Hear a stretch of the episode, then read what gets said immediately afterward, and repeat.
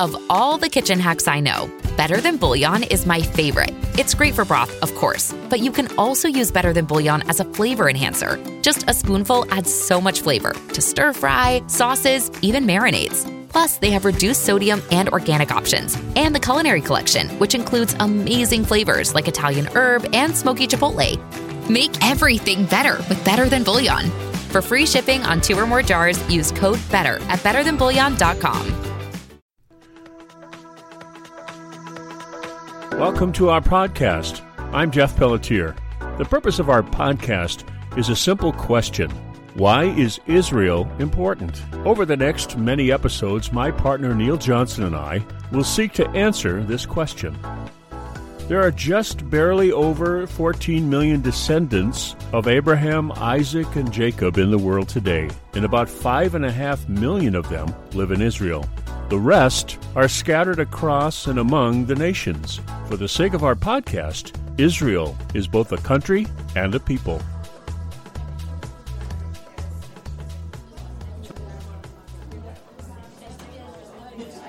Hey, welcome back. Welcome back to our podcast. We're asking the question Israel, why is the Middle East important? And this is our second episode. My partner, my radio partner, Neil and I, Neil Johnson and I, who I've, I've known for almost 30 years, and I'm Jeff Pelletier, gathering periodically, Neil and I, to invite you into our discussion of why Israel and the Middle East seem so important on the world stage.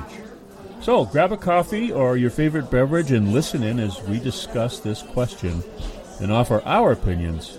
You can catch this podcast on Spreaker.com, Israel, Why is the Middle East Important, and any place podcasts can be found. It's Israel, Why is the Middle East Important? The Middle East is important to lots of people, and Israel is the focal point.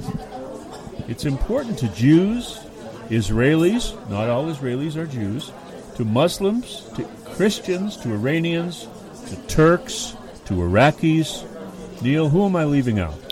Well, let's see. Who all did we mention there? You mentioned Egypt, and that is the uh, No, most I didn't important. mention Egypt. Oh, No, you did? No. Okay, So well, Egypt is one, another one. Egypt Yeah. is another one. Who else in Let's see. We've got to the north of uh, Israel. We've got their uh, erstwhile friends, the Lebanese. Oh, there you go, Lebanon. Yeah. And we have the uh, country that uh, is uh, also north of them, Syria, with Syria, the capital very of Damascus. important. Wow. Right. Yeah, And yeah. prophetically, of course, we've got some more obscure people that the Bible calls various names Cush, Put, so on. They could be, uh, depending on how you look at it, uh, Ethiopia, Somalia, Okay. Libya. Okay. So that whole Middle Eastern uh, yeah.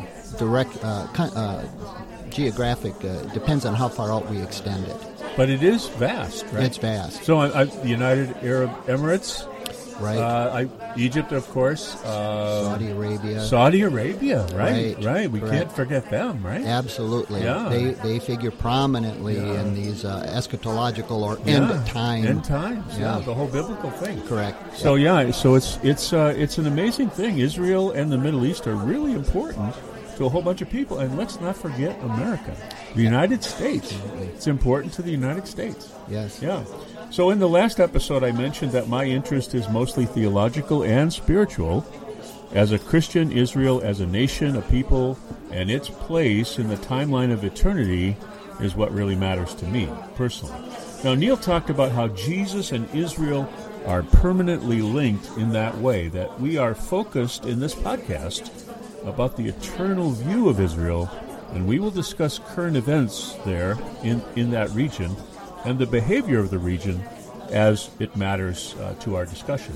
So, Neil, you did a great job last time helping us to understand the importance of Israel as compared to its actual size as a country. The importance of Israel in the world compared to its actual size. Can you talk about that just a bit?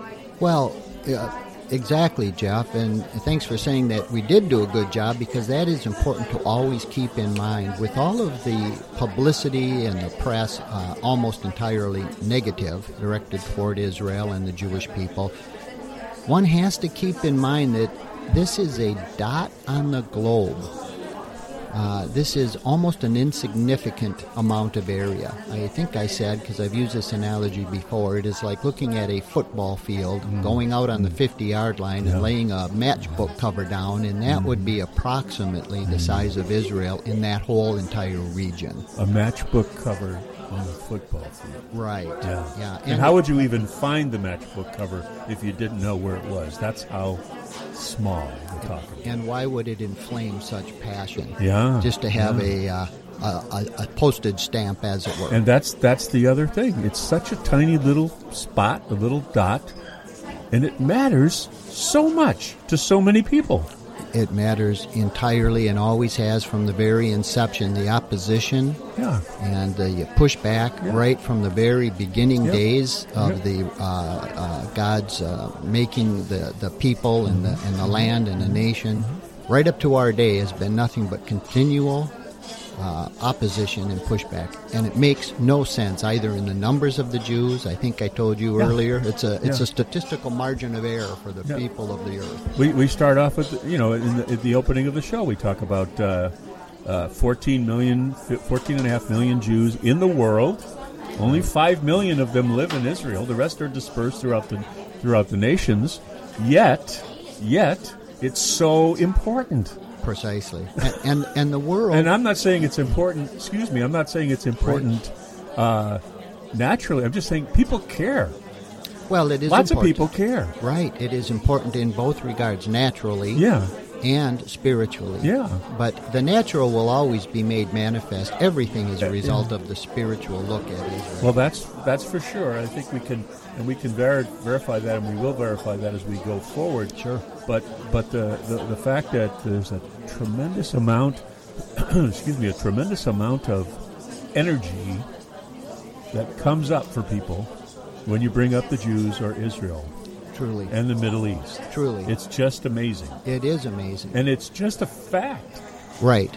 I mean, if you were to even find any like sized uh, people group or country and asked that question, what do you think of? Insert the blank. Most people would look at you with a blank stare. Mm-hmm. But if you ask people, what do you think of Israel, the Jews? You find very few you're people who have no. Response. You're yes, going to exactly. get a response, and that's why I always say it's a spiritual uh, issue at its core. Wow. So I, I have a personal uh, uh, personal story I want to talk about regarding that exact fact that happened to me on Saturday. Just interestingly, uh, and I'll cover that in, in a second. Sure. But uh, this, this, before we before we uh, get into that, I just want to give you guys, uh, you listeners, what we're going to talk about today or try to cover today. We may have to do two episodes to cover this, but we'll see. so the questions we're going to ask ourselves today, as we discuss, is who is a Jew? Why is Israel and or the Jews hated? And what does all that mean? So I want to I want to set the stage here for our discussion by quoting uh, an article from, quoting from an article uh, from a publication online called tabletmag.com. The author is David Mikics, M I K I C S. He's an English professor at the University of Houston in Texas. And here's what he had to say. It's just a just a short short blurb of what he had to say. He says, In many parts of the world, Jews are increase, increasingly unwelcome in the 21st century. The number of countries in which wearing visibly Jewish clothing, such as a kippah, means risking physical violence has hit an all time high. On both the individual and the national level, level, Jews are targeted with extraordinary ferocity. He goes on to say, We hear Israelis, but no one else, being compared to Nazis. We are told that Jewish nationalism is oppressive and archaic, that Israel is a uniquely racist country, that Israel's terrible misdeeds explain why people hate the Jews, Instead of being seen as an ordinary or all too human people, Jews are seen as carriers of a uniquely transcendent evil. No other group of people on the planet is accused so much of such fantastic wrongs. For a few decades after the Holocaust, it seemed that anti Semitism might wane or even die out. That hope has now been defeated, he says. Could anything we do or say stem the tide? Or will Jew hatred persist as long as there are Jews to hate? Jeff, and I think that's where we talked uh, a little bit, or we, we, we, we, touched on it at least, and we've t- talked about it many times in the past. Mm-hmm. At its core, this whole issue is a spiritual issue. Mm-hmm. And even to say that will raise that same degree of uh, pushback, of ire, mm-hmm. when you tell people that. They want to lay out facts and they want to lay out theology, depending on where they're coming from. But at its core, Mm-hmm. we're talking about a spiritual issue. Yeah, exactly. So Neil, let's let's you know I think we've established the fact that it matters. We've given a personal example uh, about it, and and uh, people can just read you know do a Google search on it and just it just comes up. But let's begin with the question that we started off with here: What is a Jew? Yeah, that's a great question. And as we also discussed, we can go on and on and on. And let's not try to do that, but let's give some bones to the uh, to the framework we're talking about, some some structure. So, what is a Jew?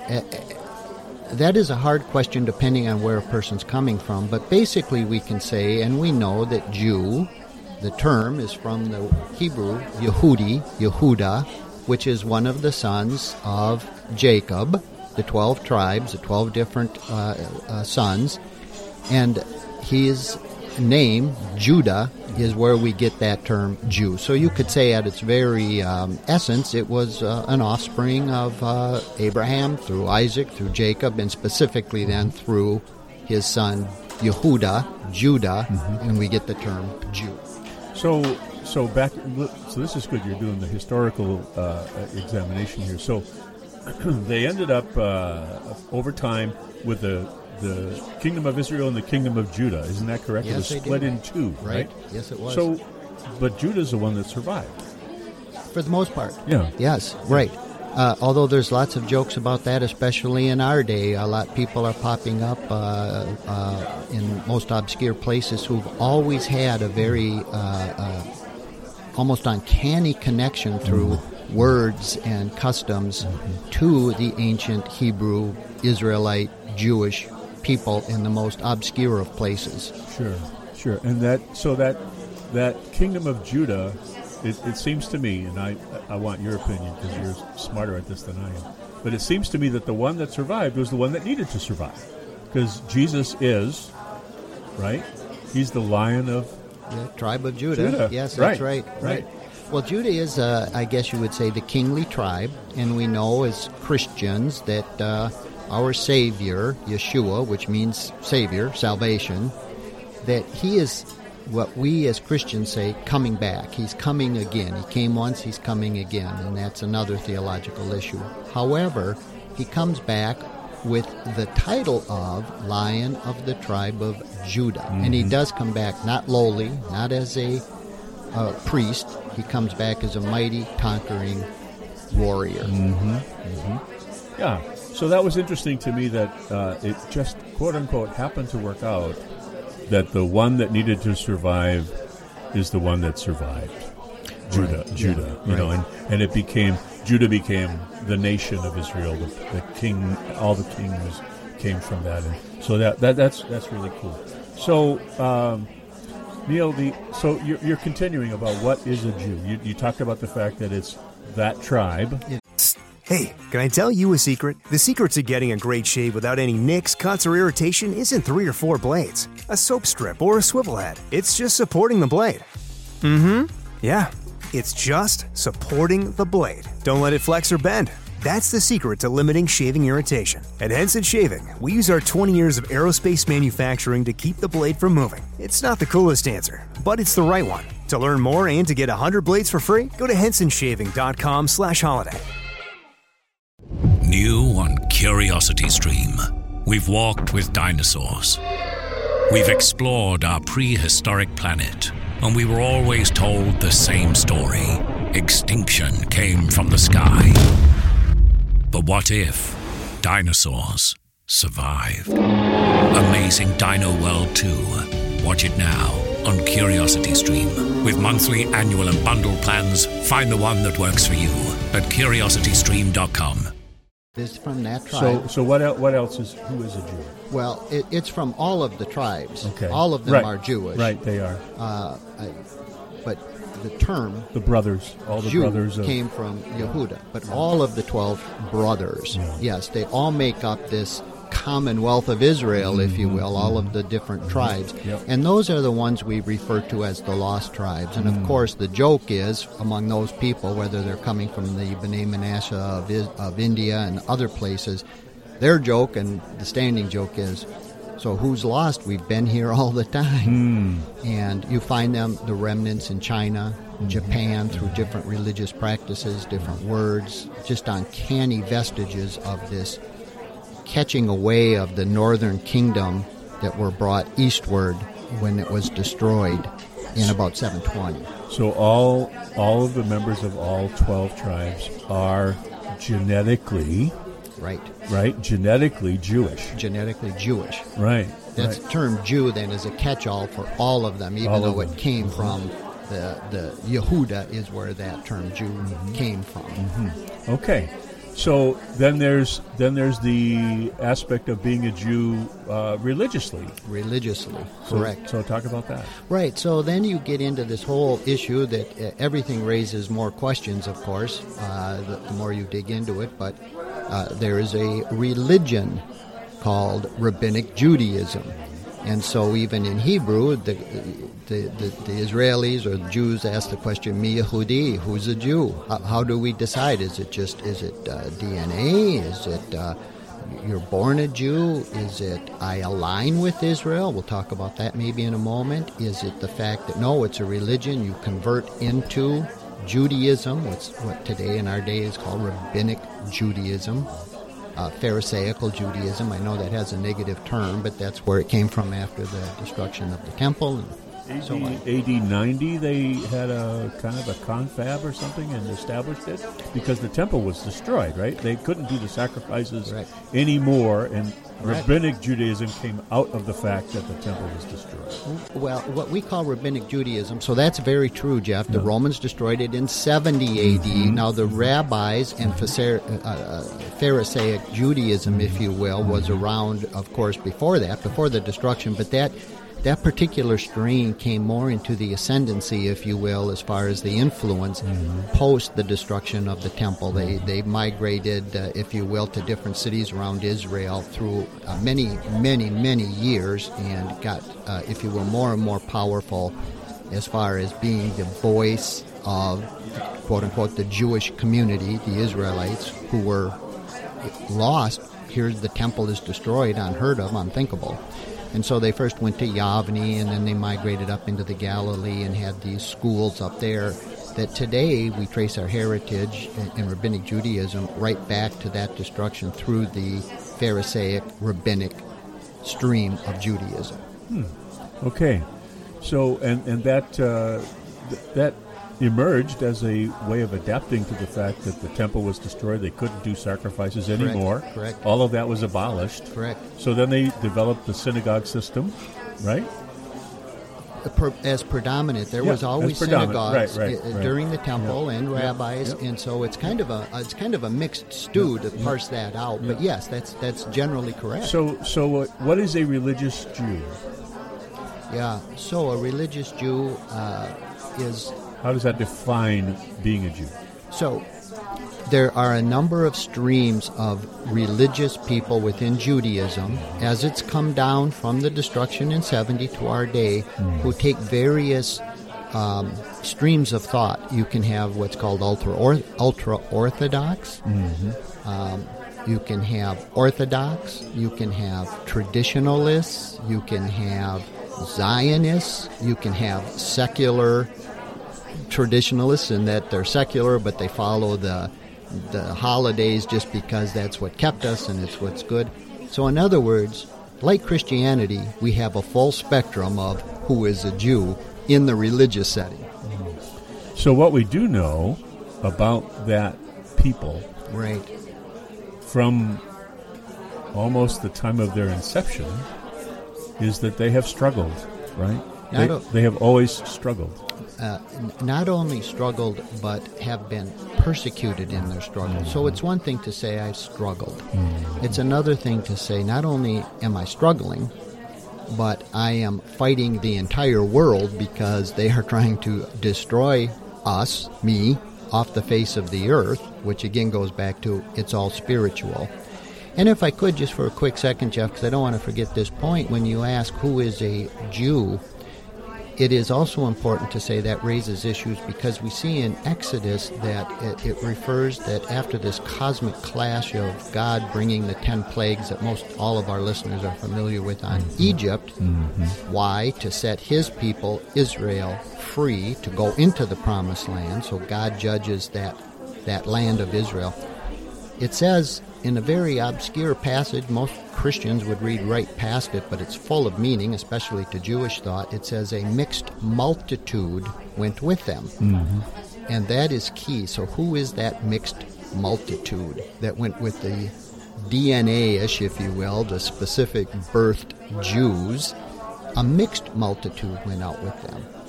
So who is that? Well, obviously that was non-Jewish by birth, mm. maybe non-Jewish by living in the community, mm. but they saw this cosmic clash. They saw the repercussions. They chose voluntarily to align with and side with Israel, and they went out as the, in Hebrew, Erev Rav, the mixed multitude with the Jewish people. Hmm. Very interesting. So they were Jews. So they became Jews yeah. very quickly. In yeah. other words, it was just a few days later that God, writing through the Torah, the five books of Moses, and in Exodus says they went out from Egypt, the mixed multitude with the Jews. It's only a few days later that God refers to the entire congregation, the entire assembly, as Israel. In other words, once they aligned with, the mixed multitude came, God talks to them, right? Mm-hmm. And he calls them Hi, Israel, how you doing? Right? And we read from there, no more distinction of mixed multitude in Scripture. They are Israel. So Paul talks about the that Abraham is is is the key to both peoples, Gentile and Jew. Correct. Uh, God said to Abraham, "A multitude of people will be descendants from you." More than can be count more than the stars in the sky right? Right. It, and so that's that's an amazing thing right? And so who are the, all those people? Well they're anybody as paul says and we're going to get to this in a second but anybody who believes right. are under that abrahamic covenant. Correct. And they're placing their faith in a jewish messiah they absolutely are. and that's not something that people are really aware of when they do that. No. And it's not necessarily not necessary that they're aware of it when they do that, but it is important for them if they want to truly understand their faith and to really understand who they are now, for them to come to an understanding of that, that they put their faith in a Jewish Messiah. Absolutely. Absolutely, they did. And how are they in this covenant? Yes. Because we see that throughout, the covenant was made with these people, with the Israelites, the yeah. Hebrews, yeah. the Jews. Yeah. Specifically. And we read in the New Testament that Jesus made it very clear that I have come but to the lost sheep of the house of Israel. That is who I've come. So then we get into that question. Well, seemingly we're talking about two opposing, contradictory positions, both being true at the same time. Yeah. How does that work? Wow. So, Neil, here's a quote I want us to deal with right now. I want us to wrestle with this a little bit before we move on into why people hate. Hmm. And the quote is from Romans 2 29. And it reads like this Paul is writing, Paul is writing to the Roman Christian church and the Roman Christian Church is composed of Jews and Gentiles both, and they both have different uh, starting points for how they view Jesus and how they view the world. And Paul is trying to reconcile them because they're not getting along. Much like our day. They're, yeah, they're not getting along, and the, the Jews are saying, "No, we have to do these things. We have to do these. You know, follow the law." Blah blah blah blah. And the Gentiles are going, "No, no, no, no, no, no grace. I got the Holy Spirit. Yeah. I don't need that stuff. Right, correct. You know, guy was, you know, and so they're having this infighting, and and Paul and all the other apostles, by the way, are trying to live out Jesus' prayer that we would be one as He and the Father are one. And that's the essentialness of the meaning of who we are as a people, and we're not even close. But the, the apostles, all throughout the New Testament, all these letter of, letters of correction, are mostly about the fact that we're not getting along. and they're trying to help us get along. So, so here's the quote from Romans 2:29. But he is a Jew who is one inwardly, and circumcision is that which is of the heart, by the Spirit, not by the letter. And his praise is not from men. His praise is not from men, but from God. Right. Seems pretty uh, pretty clear on its face, doesn't it, Jeff? Seems like that should be the end of story. Are you saying? I don't know. It's it could be the beginning of a whole other discussion because it, it, it's it's to me Paul is saying he's coming to a conclusion here. But a Jew is one, a, a, but a, but he is a Jew who is one inwardly, and circumcision is that which is of the heart by the Spirit, not by the letter, and his praise is not from men but from God. So there's a whole passage in Jeremiah where Jeremiah talks about the new covenant. I will give to you a new covenant, and you, your heart will become circumcised, not your flesh. Right. And, and there's also a reference in Deuteronomy to this, uh, this type of thing. It's the intimacy that God wants us to have with Him, and, the, and the, the intimacy of what He does in us when we say yes to Him. But here's the thing that struck me about it, Neil. Uh, Paul is talking to Gentiles and Jews, Right. both, Right. at the same time when he says this. Sure. So his given is that you're all Jews. You have a new heart, and God circumcised your heart and cut off the bad part. And now you have a new heart, a new mind, right? You are a new person. You are renewed. And he's trying to get that point across throughout the whole rest of the letter, of course. And uh, here we are still, as you say, struggling. struggling. What can that mean? And again, that that issue is come came up through history as far as who is a Jew.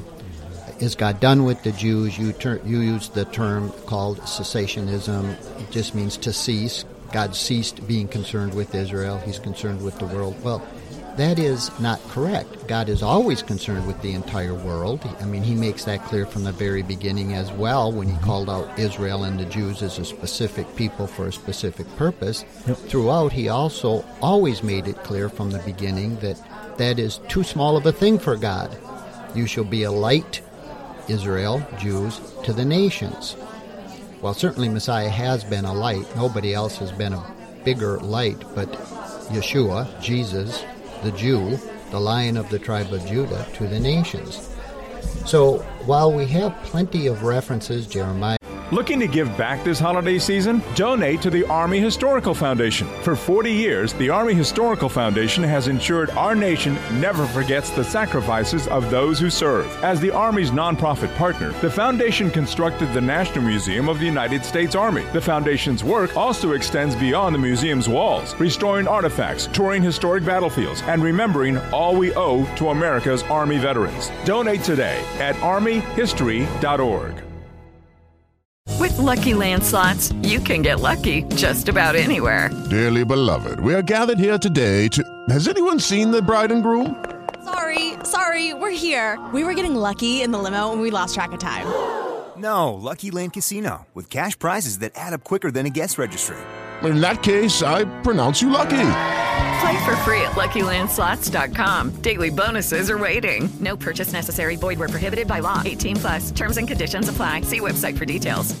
You mentioned Ezekiel, Deuteronomy, of a new covenant to come, and Jesus in the New Testament, which of course Jews don't adhere to, but we Christians do as authoritative documents, made it clear that he was inaugurating, he was not that it's over, but beginning to fulfill, put bones on that whole concept of this is the referred to new covenant of a circumcised heart. But in no way did God ever abrogate all of the other many, many covenants with Israel, specifically the Abrahamic, the Mosaic, the Davidic, the Palestinian, number of covenants where he said, I swear this forever. So is one Wait, wait, wait, wait, wait, wait. So you're thinking of you're thinking of these covenants that God made with Israel. Uh, one would be with the land, for example. yes. For for example, Sure. I give you this land Right. for, forever. Forever. Forever. So that's a covenant God made with them regarding that land, uh, and that that that's not canceled. The only the only one that was canceled, I think, was the Mosaic covenant. Isn't Right. that correct? Never canceled. Never canceled. Never Never canceled. canceled. Okay. No. Okay. So that's not canceled. So so, and and when when God gives us a new covenant, why do people hear? Why do people hear a replacement covenant? A replacement. Why do they hear the word replacement when all He says is, "I give you a new one"? Right, and you could even say, I renew the original covenant with you, or you could put it another way and translate it if you wish. I'm going to make this make sense to you, mm-hmm. this new covenant. Mm-hmm. But we call it the New Testament, the New Covenant. And basically, that also comes down to a couple of things. One, many Christians mm-hmm. who really wonder about these issues, if Jews in Israel are chosen, I must be second class. What about me? Am I unchosen? Oh yes. So then it raises all of those sort of deep seated psychological insecurities. I don't like these people because I may or may not have had an experience with a Jewish person here or there who was less than noble, and I don't even like thinking that God has a special covenant with mm, them. Mm. But again, God has a special covenant with the nations as well. Yeah. So that's part of it. The other part of it is we touched on it before and we've talked many times the idea, mm. the improbability, the impossibility, the nonsensicalness, the absurdity that this could mean what it says. In other words, as you're going through history and you, not in our day, but leading up to our day, that mm-hmm. someday this people group are insignificant, unempowered, persecuted, tried to be wiped out, will come back to a place that at different times in history, whether the Romans had it, or the Crusaders had it, or the Mamluks had it, or the Byzantines had it, or the Ottoman Turks had it, that is control of the land, that someday, at some specified time, what the New Testament calls the times of the Gentiles, Mhm. would be over, and the Jews would inherit mm-hmm. Jerusalem mm-hmm. and the land, mm-hmm. and that Jewish people would be in control was absurd. So again, how do I make sense out of that? Well, it must mean the church. It must mean me. It must mean the Pope. It must mean who it, put your favorite person or people in charge, but it certainly cannot mean identifiable group that we've come to know as Jews would be in control and live in their land. So let's let's transition then now to Sure. the hatred part of this. Ah. Okay, because I think that's a really good place to, to transition into that. So my first my first uh, observation stroke question to you about this is uh, how does it, it seems to me that replacement theology or the idea that the Jews and Israel are no longer significant. Okay, that's replacement theology. Correct. The church is now the new Israel. We don't need that anymore. We Right. don't need that old stuff anymore. Uh, despite the fact that Jesus said, I came to fulfill the law, to complete it, to fulfill it, make it fully, it's fully, make it fully what is intended to be, not abolish it, make it full, complete. Uh, so, uh, but when I say the Jews or Israel no longer matters, isn't that kind of a beginning of anti Semitism? Isn't that the beginning of the hatred seed, if you like? Well, certainly from a Jewish perspective, it absolutely would be. Even if a person didn't mean it to be in their heart, it would certainly be uh, perceived that way. It's be akin to me saying, uh, you know, Jeff, I'm your friend. I'm not against you, but God's kind of done with you. Be like me. So I, think there's a bib- biblical uh, reference here that I'd like to bring forth.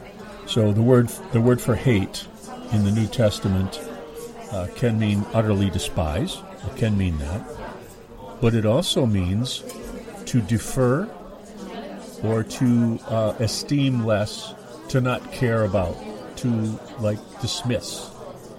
Right? So when Jesus said, unless you hate your mother and father, he wasn't saying that you should despise and utterly, you know, utterly despise your parents. He's saying, if you make your parents more important than me, you're missing the boat and you're not going to be saved.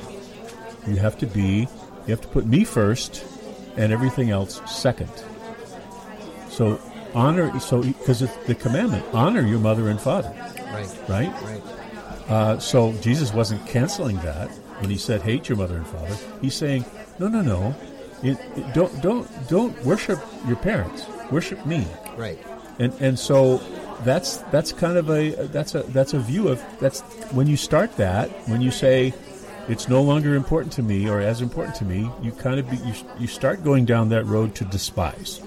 Well, you absolutely do. And whether or not a person can vocalize or precisely uh, define where that's coming from, that's exactly what's happening there. So even in our day, you'll find some anti Semites who say, oh no, don't accuse me of hatred. I, I don't hate the Jew. I hate Zionists. Or I hate Israelis. Or I hate what they're doing. Basically, what you're saying, and I'm agreeing with, is that that's all a cover for anti Semitism because the world is at odds, if you will, with these promises of God toward Israel and the Jews, which is that they will have enormous influence on the world, quote, in the latter days, as it were. They will be restored to the land. They'll come again, just like Messiah, if you will. You know, their second coming to the land. They, uh, they will be there, and the world will be consumed with everything they do and are. And we can see that. We said there is statistical margin of error for a percentage of the Earth's population, and yet the world is consumed fully.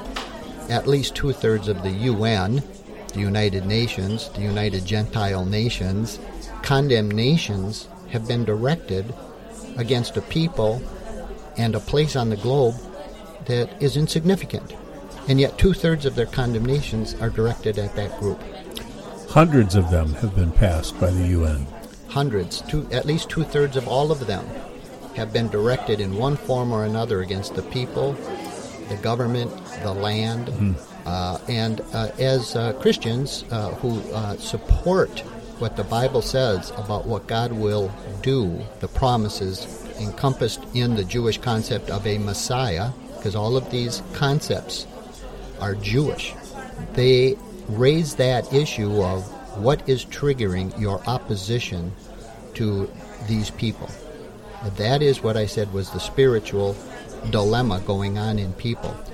Now, if a person is intellectually honest and they're just trying to say, how do these seemingly contradictory passages actually harmonize, that's a different issue.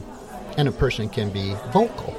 But if he's really wanting to get toward truth, that's a good thing. However, whether it's in the scholarly article you wrote, and I don't mean that person is anti Semitic or mm-hmm. not, I have no idea, whether it's a mm-hmm. scholarly article or whether it's a radical hate group, hate speech that's virulent and obviously anti Semitic, it doesn't matter whether you use big words to say, I'm against God's plan, or base, crude words to say, I'm against God's plan. At its core, it's spiritual. So that is the key right there for me. Just for me, I'm saying for me. What you just said to me is in order for me, and you said this at, in, in the last episode, in order for me to accept God's plan for the world, Israel is a part of that plan. Jesus is returning to the Mount of Olives in Jerusalem. Right? Absolutely. returning to that place. So unless there's a land and a place and Jesus, it doesn't matter. It doesn't work. It doesn't matter. God's plan can't happen. So if I believe in God's plan, how can I deny Israel? How can I deny the Jews? How can I overlook them, wish them dead to me, make them make them non, you know, insignificant? if that's part of God's plan, how can I do that as a Christian? I'm talking as a Christian. So that's what I'm speaking to. Any Christian who, who downplays it and, and, and says it's not it doesn't matter has has not read the Bible. well, has not read the Bible or has read it with, as they say, jaundiced eyes. You know, there's a thing called, Jeff, uh, the law of first learned. Whatever I've learned first, whatever I've been taught originally, is the hardest thing to reevaluate. And these carry through with us from little things told to us as children right to our old age, as it were. So if a person has a good heart, if you will, I, I, I, don't, I'm talking about the person out there who's not hateful, doesn't wish evil, these things, but he's been taught a certain way of thinking and interpreting Scripture in this case. Yes. It is virtually impossible to come to him at some stage later and say, reevaluate that in the light of X. And it becomes a very difficult. And that's why I say if a person seriously is wrestling with boy, I'm reading these things in the Bible here that says these promises are forever and everlasting, and I swear this covenant to you upon my oath and upon my name that.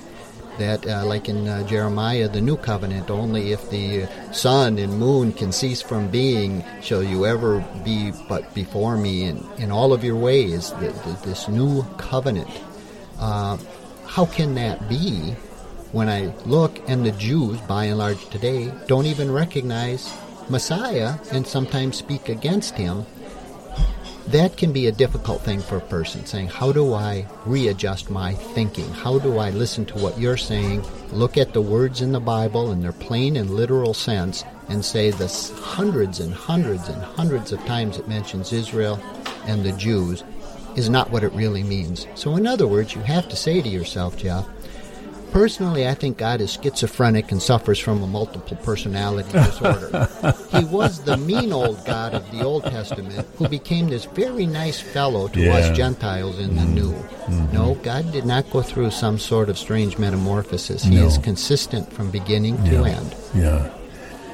Yeah, it's really interesting. So, but but the idea of uh, buying into a teaching that says that Israel is not the thing anymore, that it's not important as much, and the idea of deferring away from Israel as a as an entity, not recognizing, for example, present day Israel as Israel.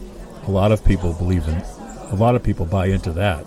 Uh, especially the, the more liberal thinking uh, Christians that I know. Right. They say it, it's just a construction of man, the, the, the current state of Israel. And, and that so when you do that you dismiss you dismiss the Jews you dismiss Israel. And and then you get into this thinking well we're, we're all Israel. The whole church is Israel and everything. But if you deny if you deny the tribes if you deny the the cause if you deny the as Paul says in Romans 11 the root the root we're grafted into that tree. Correct. Paul's very it's a very good metaphor. It's very clear in Romans 11 Right. that we are the wild olive tree and we're grafted into the cultivated olive tree, which is the one that God cultivated. That's Right. he's the he's the gardener, Absolutely. right? He's the vine dresser. Jesus said, "I am the vine dresser," right? So, and we're grafted into that beautiful, wonderful tree which is Israel. Sure. And Paul says in Romans 11, do not forsake the fact that you get your sustenance from the root. Right, and and if in this discussion uh, we're talking about uh, some of the, um, I'll say angst even that some sincere Christian could have over reading the significance of Israel and the Jews, then you have to say to yourself, it gives you a new perspective on why some of these people who have been called Judaizers in the New Testament, they were struggling with the same thing. Remember, they didn't have a quote unquote New Testament to look at mm-hmm. all the scriptures referred to in the New Testament, you know, all scripture is good for edification, for reproof, for correction, so on, so on. They all referred back to the Old Testament Bible, the, the whole Tanakh. So those people are reading these things with the same angst, if you will, saying, "Wait, we've got this this unfounded reality of Gentiles coming into the faith." certainly something's happening. Look at the Holy Spirit's healing them, doing things for them. They're speaking in tongues, whatever it is that's giving some outward evidence. And these Jews are now wrestling, saying, Wait, I believe in this holy mm-hmm. God, but he said A, B, C, D. How do I harmonize this?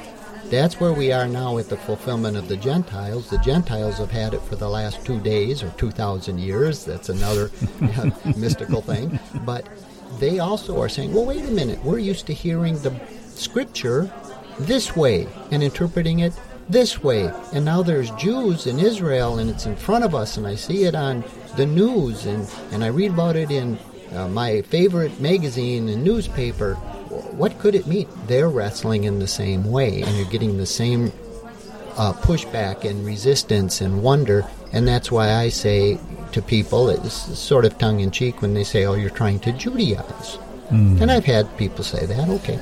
And I say, no, I'm really not, and I'm not trying to Gentilize either.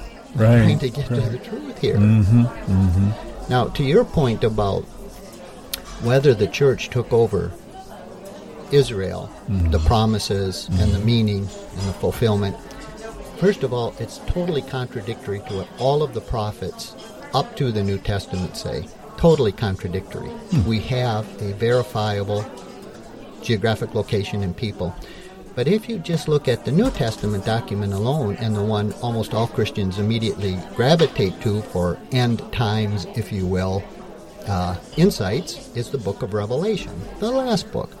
That book is entirely composed of what was previously said by all the Jewish pro- prophets in the Old Testament. There's nothing new there. Nothing. At that t- point, it's very significant that when John gets caught up to have his revelation, he's looking around, and one of the things that completely just blows him away is he says, Holy cow, I saw people from every tribe and tongue and people and nation. Now, how in the world, how in the world would he be able to delineate that if we all just morph into something called quote unquote church Jews, Israel, spiritual Israel, whatever you if that weren't the case. No, he saw something very delineated and identifiable and they were from everywhere and it surprised him. hmm Yeah, I think the word that's uh, translated most often right before he says it is behold, Yeah. which is look. Yeah. Amazing. It's, Right. it's an exclamation of holy cow, like you say. Right. Yeah. That whole book, like many of the other books, but uh, you know, one of the things about that, just as an aside here, quick, is when he was caught up through this portal, as it were. I mean, John, beloved of Jesus, taught under the greatest mentor ever. Who knows the number of insights and visions he had before this? But he gets caught up, and what's one of the first things that happens? He sees Jesus in his glorified state, and his knees buckle. Jesus sends some angel, which we don't know what that means or who it is or what type, and John starts worshiping it. He's completely, he's overwhelmed, and the angel has to say, I don't, no, no, no, we don't do that here. Sorry, get up. In other words, it was all to John. Behold, mm-hmm. holy cow, look mm-hmm. at this, oh mm-hmm. my goodness. And so people wonder why they struggle with that book. Well, John struggled with what's going on here, and even though he wrote it. So, Yeah, he he was just, and, he was. Thank God, he was just faithful to record it as it happened without editorial comment. He just recorded it, yeah. and now we're, we're, we you know we, we try to figure it out. But it, it's it's uh, yeah. that's Well, it. That's- guaranteed, people asked him after the fact, so John, what did you mean by that? And if I had to surmise, I bet John says, I don't even know. but you know, Jeff, if I could comment real quickly here, you read that verse from Romans uh, 2 uh, 29. I think that's your reference, right? And, Yes. And, and it seems very clear on its face, like a great many things seem very clear on its face. However, it just occurs to me if you read the very next chapter, Paul says, after saying, You're all Jews, in a sense, spiritually, in a sense, if you have a change of heart, you follow God, you strive to know His will, His Yeah. if and so in a sense, Yeah. you're in. Yeah. In a sense. Yeah. But then he says, I know I'm going to get pushback, so let me try to make this clear. And in Romans 3, he then goes on and says, So what advantage is there in being a Jew? And he says, Much in every way. Mm. For to the Jews were given the promises and the oracles of God and so on, oracles, the words, the Torah. They were given the prophets. They were given but it encompasses you. They were given for the Jews, yes, indeed, by the Jews, yes, mm-hmm. indeed. Every book of the Bible throughout. Uh, they're they all promise, I have to do it this way so I can bring all of you in to the kingdom. Mm. So why would there be any sort of disagreement with Israel and the Jews if what your hope is is Messiah and God's kingdom? It's nonsensical, in other words. It is. Yeah. So when I think about what all this means, when I think about what all this means, so the, the idea of of hating hating the Jews begins with deferring from their existence, saying they're not important. The church is the new Israel, blah blah blah, all that stuff. It begins there, but then it it it, it accelerates into you know psychotic, if you like, or or uh, psychosis of you know actual hatred and hatred to the extent where Hitler would uh, exterminate, try to exterminate them. Yes, he would. The problem, take care of the problem, exterminate them, and and uh, many others have have done this, and, and the church, you know, persecuted uh, the great uh, what is it called uh, in, when they when they tried to convert all the Jews. Uh, oh yeah, well when they had the Inquisition, the Inquisition, one of them, yeah. but there's been many attempts outside yeah. of the Inquisition yeah. as well to force, forcefully convert forcefully convert, yeah, Jews. So the the Great Inquisition is another example. And, and it's just uh, it, it, it, it begins with the idea that they don't matter. Correct. When something doesn't matter, you start to devalue it. Absolutely. If you look at a person that way, if you look at an idea that way, if you devalue it, think of it less than, it cascades from there down to something. Let's just crush it like a bug because it doesn't matter anymore. That's that's correct. If, if you can dehumanize a person, and that was the whole thing under Hitler and many people before that. Uh, if, if I can devalue that Yeah. as a human, so you Yeah. no longer have to look at them as a human Yeah. being. But they are above that. I mean, if you even think of this, and it goes back to our, our, our thought, Jeff, that says first you have to recognize the sheer improbability, impossibility. It's like dot zero zero zero zero zero zero zero. Just keep going percent that such a thing could happen. What thing? Well, even though there's a country in the Middle East today called Egypt, there are no Egyptians.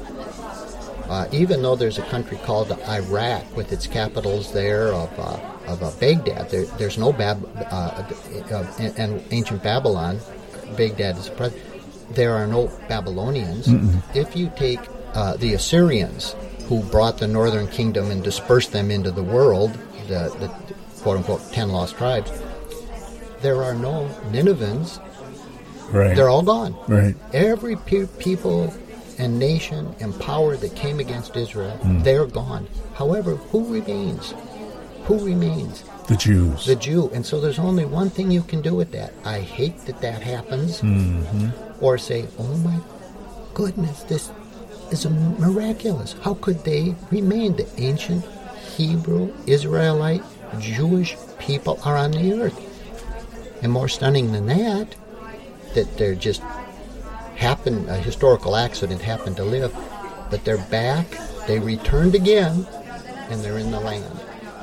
So their their continued presence, the fact that they've survived, the fact that no matter what else has happened, they remain, the fact that there is a nation, the fact that there is land, the fact that it is there, And they're thriving. and, they're, vibrant. thriving and they're vibrant, all says this matters. This matters, and there's no such thing called cessationism in that point then. How could this be? This cannot be an historical Cannot be. accident. It is impossible. Cannot be. So then you have to realign your thinking and say, but what can it mean, and can I get in harmony with that? And does it mean that any and everything any and every Jew or Israeli does is good? That's not the question.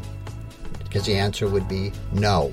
Mm-hmm. However, what are you doing? Because we know that Scripture throughout judges, if you will, humankind on one issue. How did you treat my people, Israel? How did you treat my people? So I don't have to say that a, a, a, an Israeli, a Jewish person who does something illegal, immoral, wrong, that I say, I don't care, I bless him, I bless him, I bless him. No, I can be against that act. But there's a fine line between saying that and saying, I also agree with Hitler, who used church doctrine to kill, murder, wipe out. But there were many Hitlers throughout history. He's just one type of what we as Christians call anti Messiah. Well, Neil, this has been a great conversation for our second episode of Israel. Why is the Middle East important? I don't think we finished this particular conversation about why people hate the Jews and how that happens. I think we'll pick that up again on our next episode. As you can tell, Neil and I enjoy talking about this subject as it helps us to get to the root of the matter about God and why we're here. Thank you for listening to this podcast, and we would love to hear from you. Visit us at our home at Spreaker.com. Israel, why is the Middle East important? That's Israel, why is the Middle East important? You can email us at whyisthemiddleeastimportant at gmail.com. That's why is the Middle East important at gmail.com. We'd love to hear from you. And if you like what you hear, please invite your friends to this conversation. One thing Neil and I always say to each other is, I don't know. Because that state of mind is what helps us to learn and grow. We invite you into that journey with us. From Neil and Jeff, shalom, and see you next time. Hey guys, it is Ryan. I'm not sure if you know this about me, but I'm a bit of a fun fanatic when I can. I like to work, but I like fun too. It's a thing. And now the truth is out there. I can tell you about my favorite place to have fun Chumba Casino. They have hundreds of social casino style games to choose from, with new games released each week. You can play for free anytime, anywhere and each day brings a new chance to collect daily bonuses. So join me in the fun. Sign up now at ChumbaCasino.com. No purchase necessary. VGW. Void were prohibited by law. See terms and conditions. 18 plus.